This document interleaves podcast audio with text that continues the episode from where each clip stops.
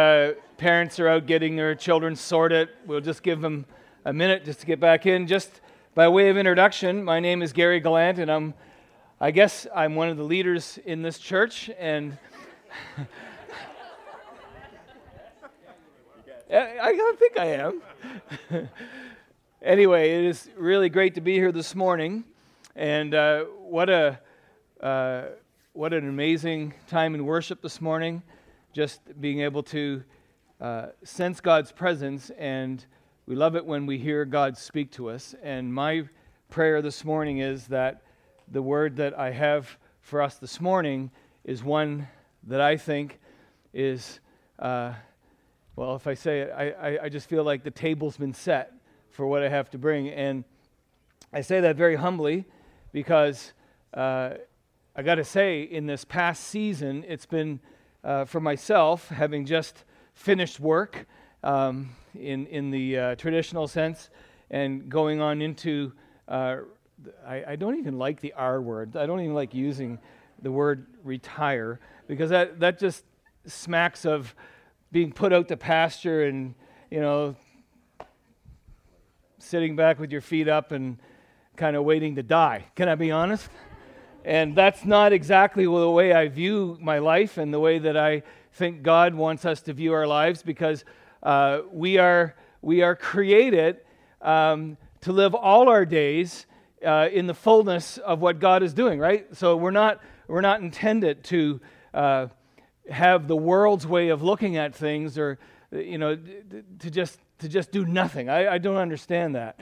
And so uh, it has been a difficult season, I will say. I'm just going to be honest with you that it's not easy uh, having to go through the last little bit, the last couple of months particularly, uh, just because if, if you know me well, you know that I'm a creature of structure and of, uh, I like to have my routine set. And, and so it's, it's been a bit of a challenge because I wake up at 5 o'clock in the morning and it's like, okay, now what?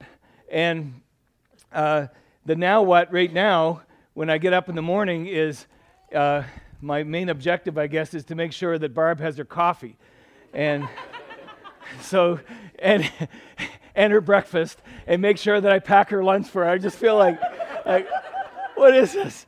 And, and then when she leaves and goes to work, I'm like, okay, actually, it's, it's not quite like that. Uh, but it is, I guess that part's true.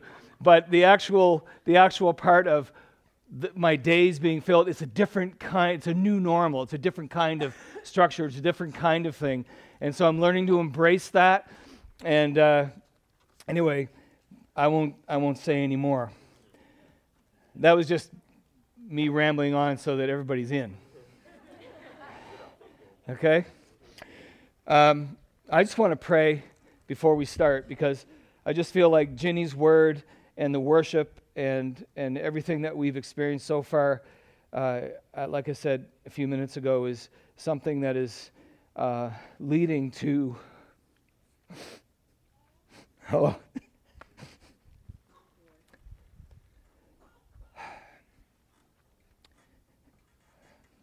yeah, Father, I just want to thank you.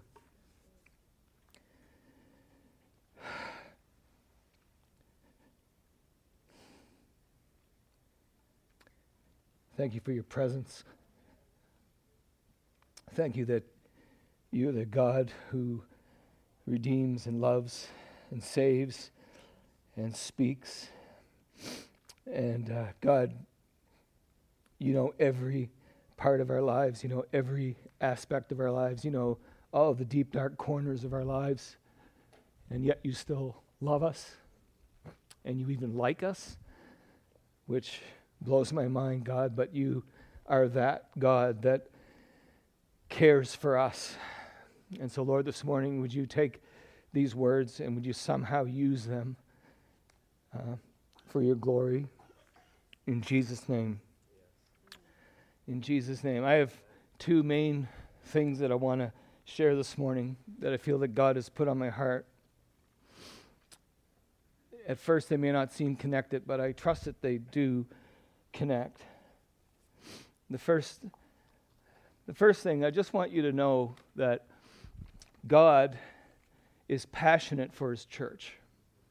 And I'm going to unpack this a little bit. And if you have your Bibles with you, if you turn to Isaiah 62. I think as you read through the New Testament, often you'll hear overtly and, and subtly, you'll hear Paul oftentimes say things like, I just want to remind you of some things. He likes to remind us. And God likes to remind us of some things. And I just this morning feel that we need to be reminded of this first truth that God is absolutely passionate about his church. And you say, well, Gary, if, if he's passionate about his church, then why are we diving into the Old Testament? From start to finish, the story is about Jesus from Genesis to Revelation, it's all about Jesus. And Jesus, his story, is through the story of every single word of Scripture. And this morning in Isaiah 62, I just want to kind of walk us through a few verses here, just so that you see the presence of Jesus, but also to understand his great, that, that God in his great love is wild about us. And so, Isaiah 62, verse 1, and I'm not going to read the passage and then unpack it as we might normally, but I'm just going to walk through some verses and make some comments, and let's just see what God, how God feels about us. God speaks to us prophetically through Isaiah. He says, For Zion's sake, I'll stop right there. Whenever you're in the Old Testament and you see the word Zion, the word Zion, you can, you can take that word, and you can take my word for this.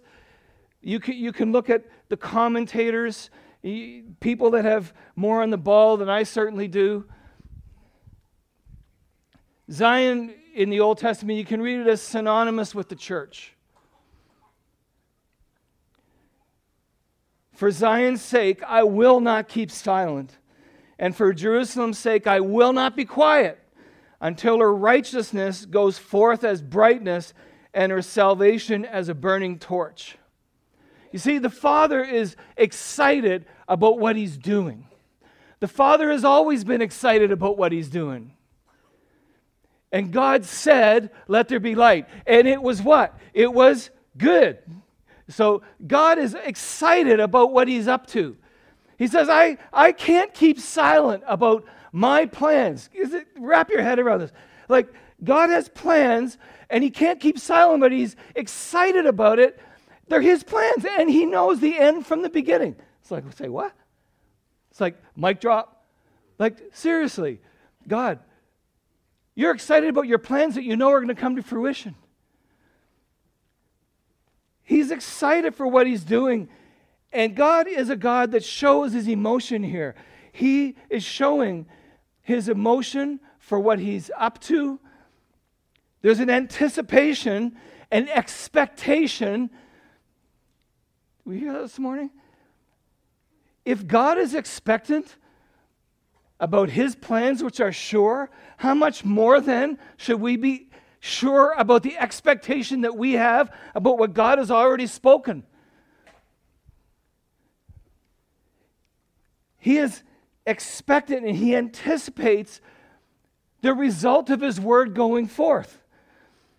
You see, we got to note here in this one verse the brilliance of his righteousness and the brilliance of his salvation. He's the light of the world. Jesus, the light of the world. Zion, church, we are the light of the world. A city on a hill cannot be hidden. I mean, you can just make all these connections here. It's for all to see. It's uh, when, when God's glory is in the church, the whole world wakes up to it. The whole world sees what it is that God is doing. The whole world is seeing the beauty of what He is speaking about right here.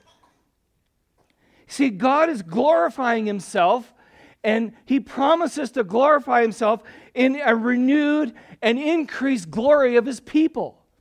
He loves his people. It's not a, we know that it's not about a building. Like, How silly is that? Is, God isn't excited about buildings. He owns them all.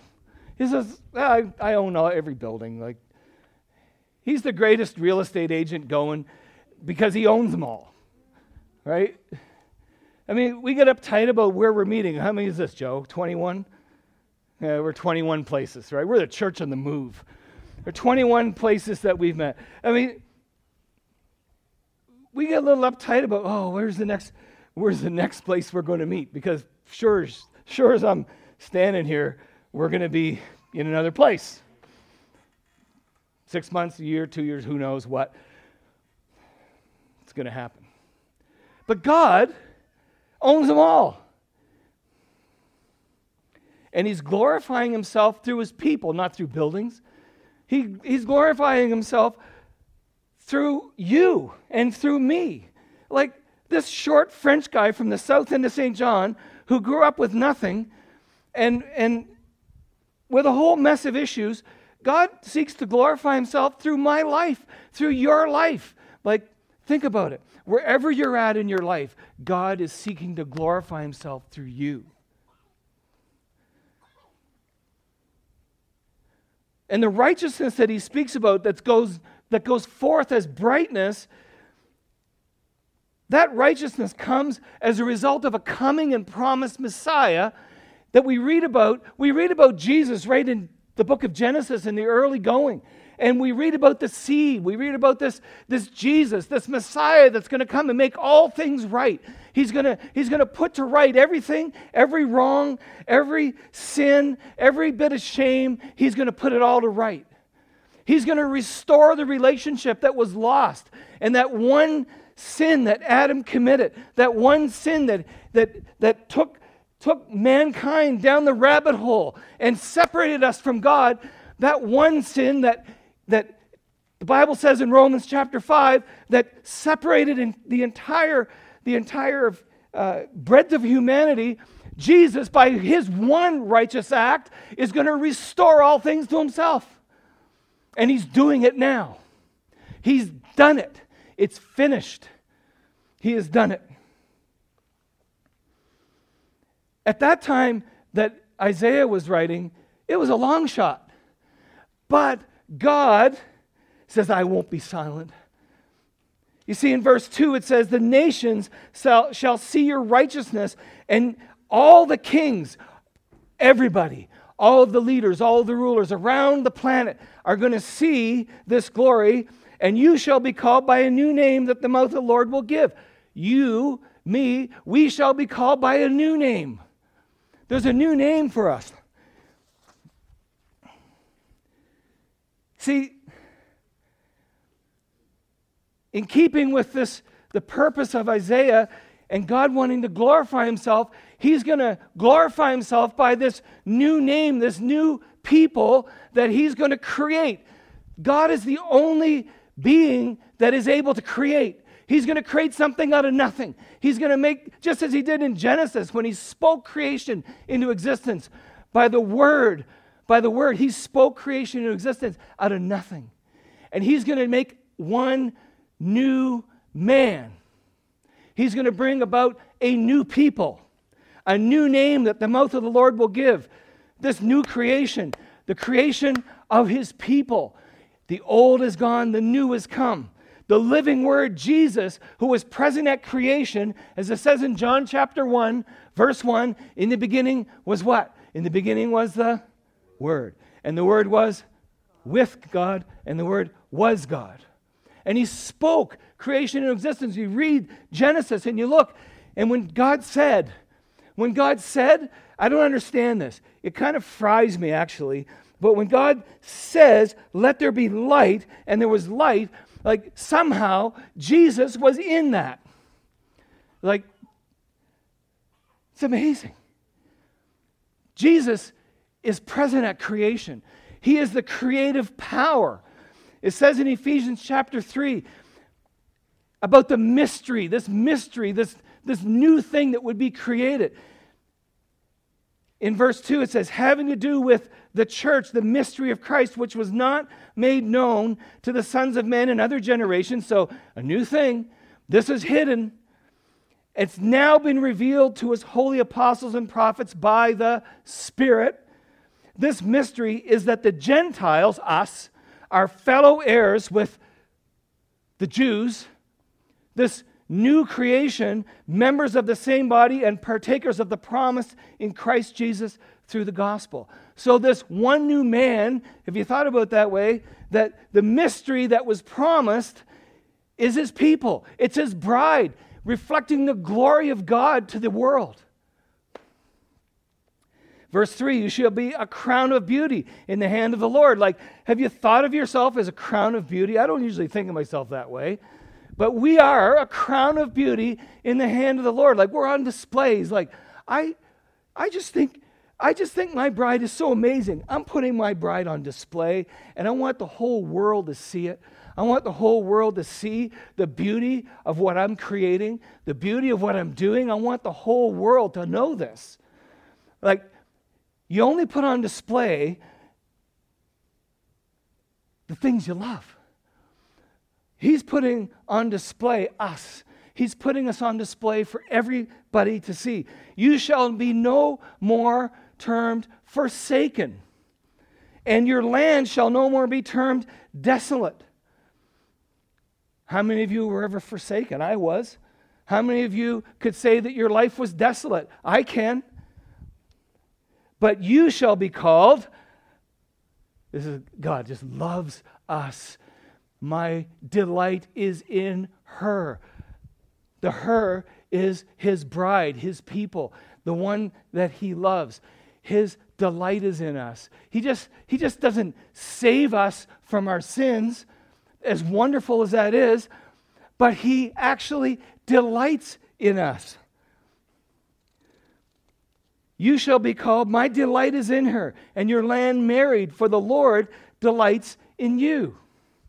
You see, as I said a second ago, He doesn't just forgive us, protect us, heal us, provide for us, give us a home in Him, reconcile us to each other. How many know we need reconciliation with each other? Folks, we got issues. Come on. We got issues, right? We, I got a few. I mean, we have more issues than the National Geographic. Come on. We really do. He honors us. Not only does he, he, he honors us, he exalts us above all nations, makes us a blessing to all the nations. As wonderful as all of that stuff is, and it's all great stuff, it's all true. As wonderful as all that is, He delights in us. It's all truth. He actually is thrilled about you and about me. He's thrilled about it. He loves us. He's passionate for his church. This should leave us with an overwhelming impression of joy. There should be a joy that springs from our heart to say, wow, this is amazing that God, the God that flung the stars, like, I don't know how many tens of thousands, I'm not a scientist, but I know this, that there's tens of thousands of galaxies out there, and I don't even know any of them really. I'm, I was an arts major, come on, I don't know anything. but at the end of the day, he flung all those into existence with a finger. And yet, he chooses to delight himself in me and in you.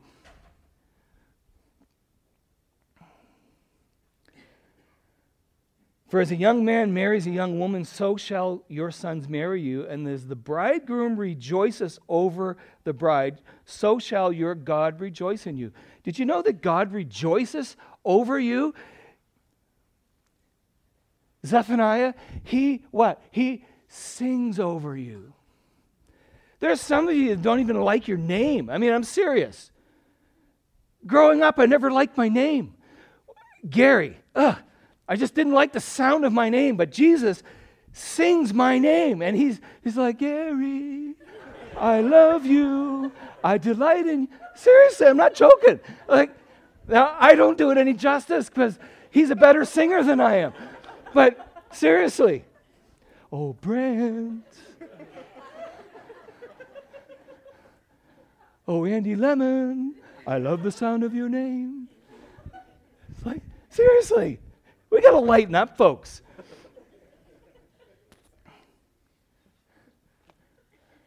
It's like we got to kick the white Anglo Saxon Protestant out of our life here. Come on.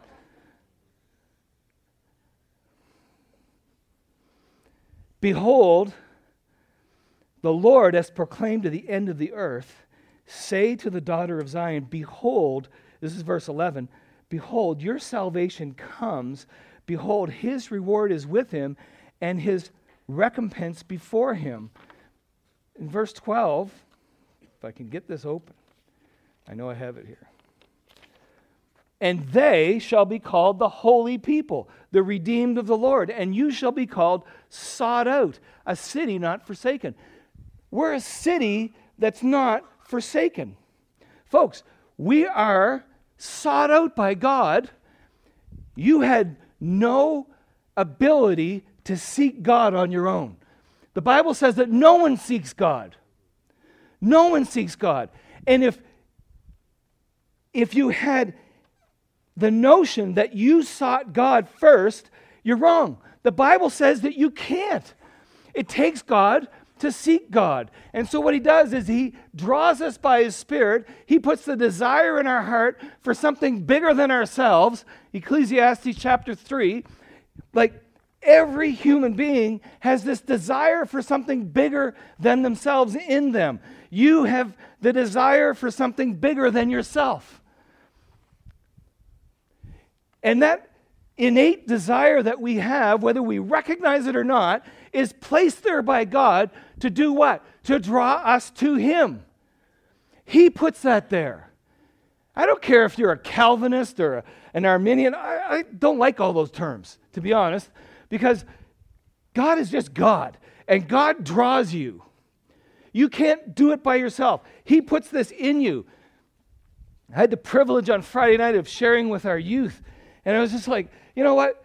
God puts this desire for something bigger than yourself in there, and it can only be met by Him. There's nothing else that is going to satisfy you. And we seek as humans because we're looking for something bigger than ourselves. Really, we're looking to focus our attention on something. We're looking to worship something. We're looking to place the foundation of our lives on something. And so that's something, if we're separated from God, that something takes its form in many different things. I don't need to go into it all, but you get it, right? Hello? Yes. You understand.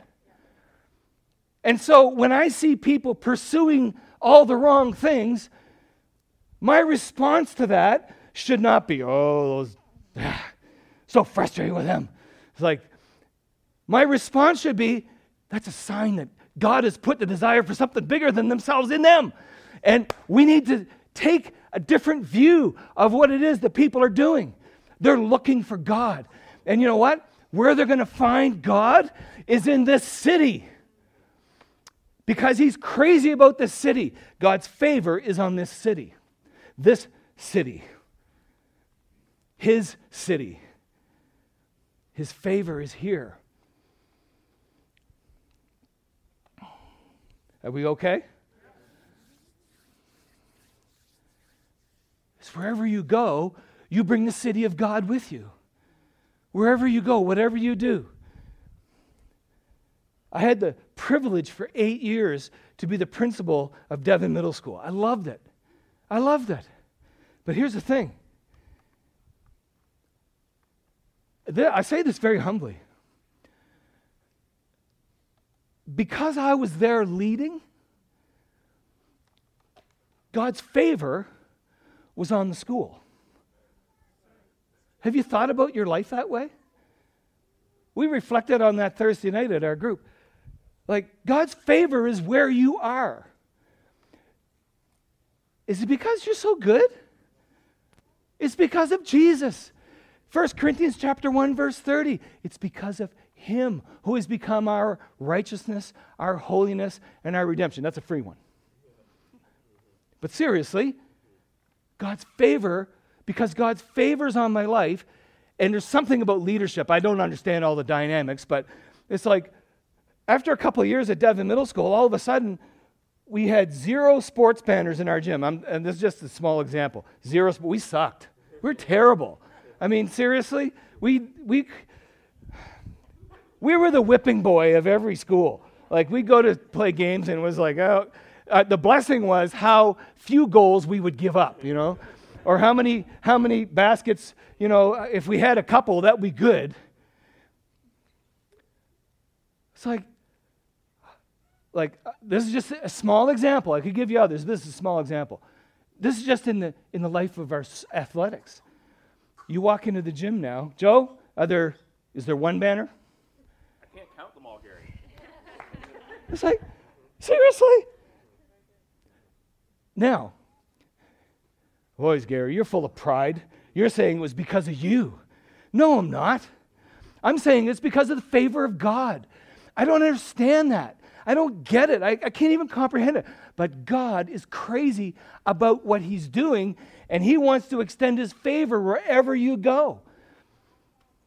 In these, unti- these uncertain times, we've heard about that this morning. We're in times of massive uncertainty. Nationally, internationally, provincially, locally, everything's uncertain. Everything's like it's on ball bearings. It could tip at any time. But God has given us a certain hope. He's given us a certain favor. There's a certain favor, a certain favor. Like you can depend on the favor of God where you go. God wants to use you, He wants to spread the joy that this is to the people around you that don't know Him. So He's nuts about us. He is giving this invitation to all nations. He gathers from the ends of the earth. That's point one. Point one is what? God is crazy about us. God loves his people. Point two, Psalm 107. Like I say, I'm jumping around a bit. But this city that he has his favor on his church, this city, is created to be a city of refuge.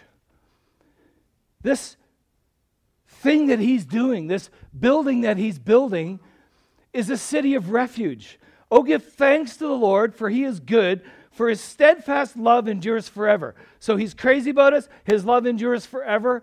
Like, we give thanks. Let the redeemed of the Lord say so. Like, folks, if there's ever a, a people that has, has the opportunity to say so, it's us. It's like, I'm going to say so. I'm going to say so. Like, let the redeemed of the Lord say so. If God has redeemed you, say it. God has redeemed you. God has made you alive. He has, by the power of His Spirit, He's created you for great things. He's created you with favor. It's an amazing thing. Let the redeemed of the Lord say so, whom he has redeemed from trouble. Anybody been redeemed from trouble? I have been. It's 107. Yeah. Oh, uh, did I say 102? No. Did I say 107? Yes. The Irish can't get it. I have a hard time understanding him, and he, he has a hard time understanding me just going to pick on Ollie Day today. Take the opportunity when it arises. just kidding. Verse 3 And what does he do? But he gathers us in from the lands, from the east and from the west and from the north and from the south. All peoples from all over. God is calling to this city. He's calling everywhere you look. He's bringing people in. And it's so easy to get myopic, isn't it? It's so easy to be farsighted. And so, like, I'm looking after my own little thing. You know that when you look after your own little world, it's very discouraging. It can be really limiting. It becomes, it becomes self-serving. It becomes, it becomes something that is the end to itself, and it just it's not fulfilling.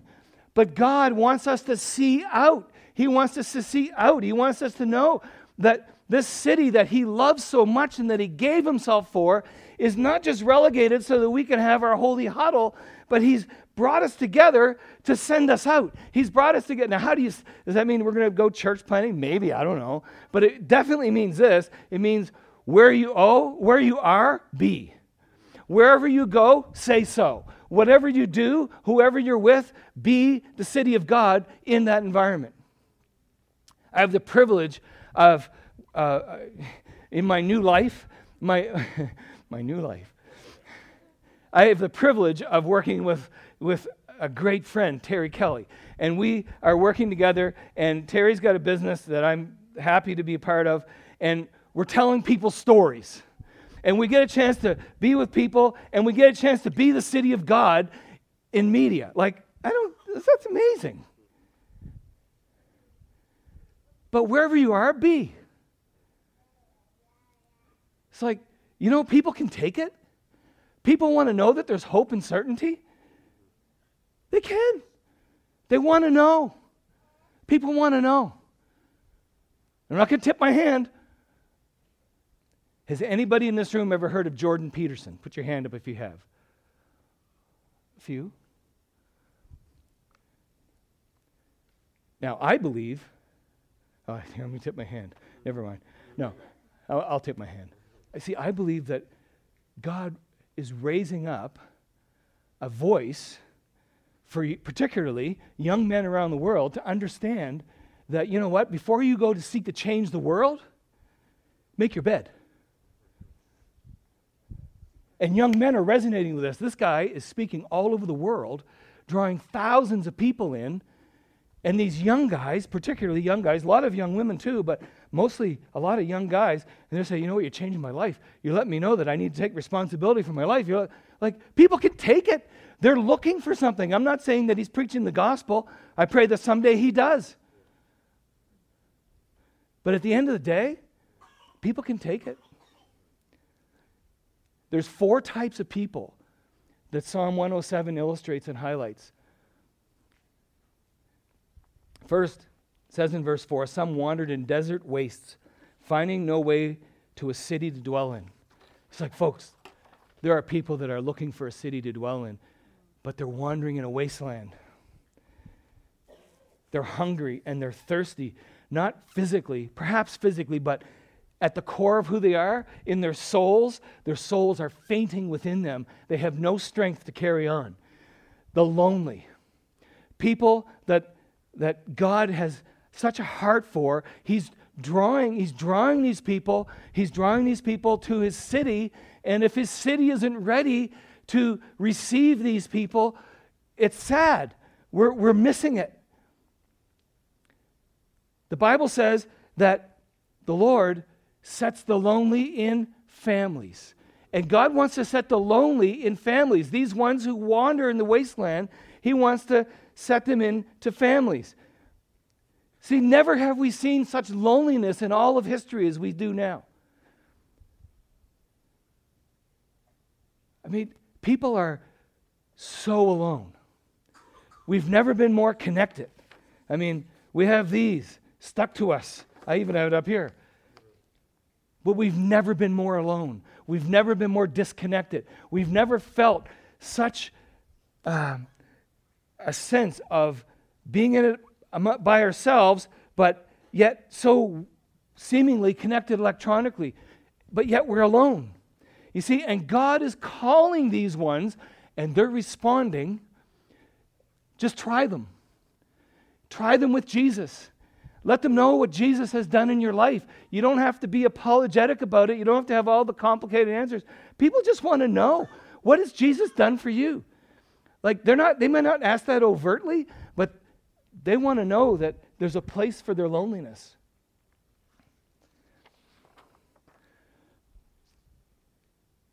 And when they're given that truth, their response in verse 6 is they cried to the Lord in their trouble and he delivered them. You see, there are people that are crying out to God. And they may not be crying out to, to, the, to God overtly, but they're crying out to God in their hearts. They're crying out, they're saying, I just can't bear another day. And God leads them by a straight way, verse 7, till they what? till they reached a city to dwell in. Let them thank the Lord for his steadfast love, for his wondrous works to the children of man. He satisfies the longing soul, and the hungry soul he fills with good things. Are you lonely this morning? There's a city for you. There's a city, there's a place to dwell for you. The very dwelling place of God is here for you.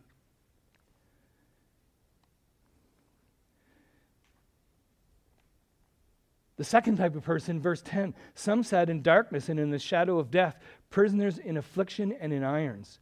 For they had rebelled against the words of God and spurned the counsel of the Most High. We are living in a culture that is filled with despair. We've not seen the levels of depression and anxiety in our history. We've not seen it. It's like the Bible refers to these ones as being shackled in irons, prisoners in their own affliction.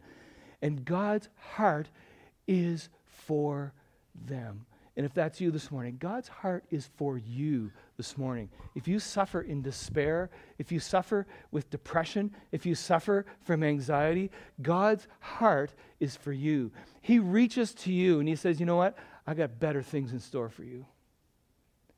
I want to alleviate your despair. I want to alleviate your depression. I want to take care of your anxiety. The Bible says that they call out to the Lord and he answers them. He answers them. He satisfies he satisfies us.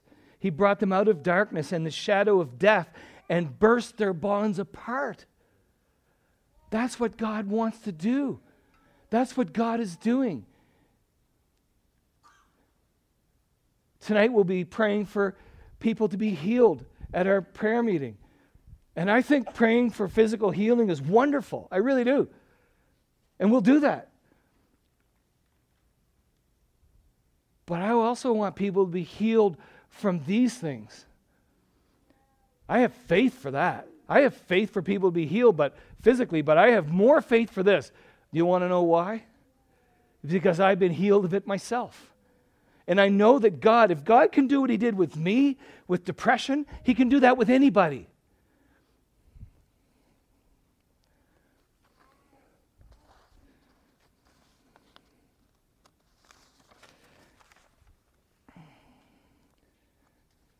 Verse 17 says, Some were fools, third, some were fools through their sinful ways, and because of their iniquities suffered affliction. Some of us, the people we run into, are suffering because of the things that they've done. They've just acted the way I used to act, foolish, making, making decisions that I knew were wrong, and I do it anyway. And I suffer that. It's like, like, well, they deserve that. We have that attitude sometimes of, well, they deserve it. There's always three pointing back, right? They deserve it. But God says, even though they have done these things, I want them. I want them. They cried to the Lord in their trouble, and He delivered them from their distress. He sent out His word and healed them and delivered them from their own destruction. Let them thank the Lord for His steadfast love. You see, God delivers us when it's our own fault. Good thing we don't, we're not having to do this the way the world does it. None of us would have any hope. We want justice. We want justice for that one that's done whatever. But I just want to get away with it, right?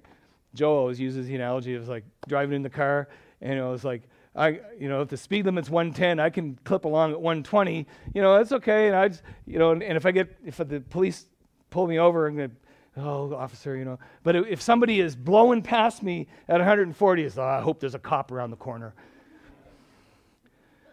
Right?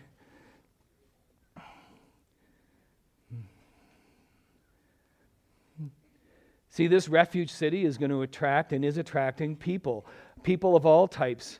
and the city that God is building is made up of living stones, people of God. We're safe in the city, and we reflect the light of salvation to everyone. We sung about Jesus this morning, the name of the Lord. The name of the Lord is a strong tower. The righteous run in and are safe. See, folks, in this time of uncertainty, in this time of change, in this time of everything seems to be upside down, God says, Yeah, but I'm providing certainty. I'm providing levelness. I'm providing healing. I'm providing restoration. I'm providing restoration for your souls, refreshing that comes only from my spirit. It's only available in one place. There's one bar only, and this is it. You can drink till you're full.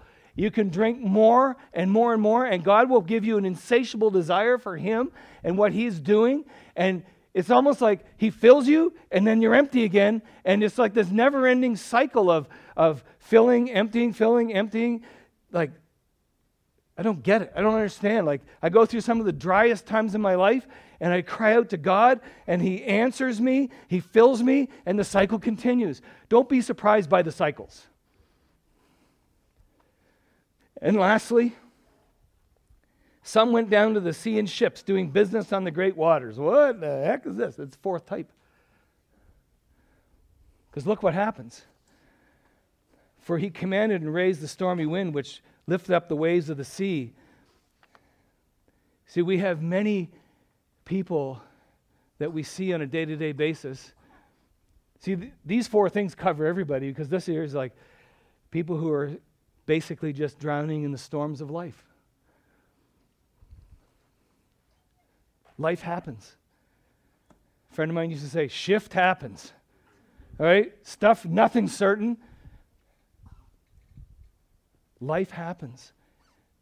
And the rain falls on the just and the unjust, and we experience the storms of life. We will experience storms. But God, what does He do? Verse 29 He made the storm to be still, and the waves of the sea were hushed.